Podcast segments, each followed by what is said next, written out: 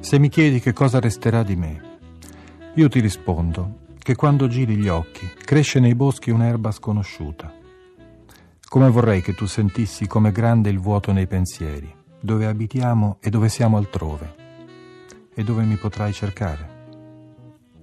Se mi dici che è poca cosa, io ti rispondo che è così fragile il nostro giudizio che anche il suono delle foglie fa paura e se anche stringessimo in pugno l'immensità del mondo, ne faremo un rifugio d'Anna Frank.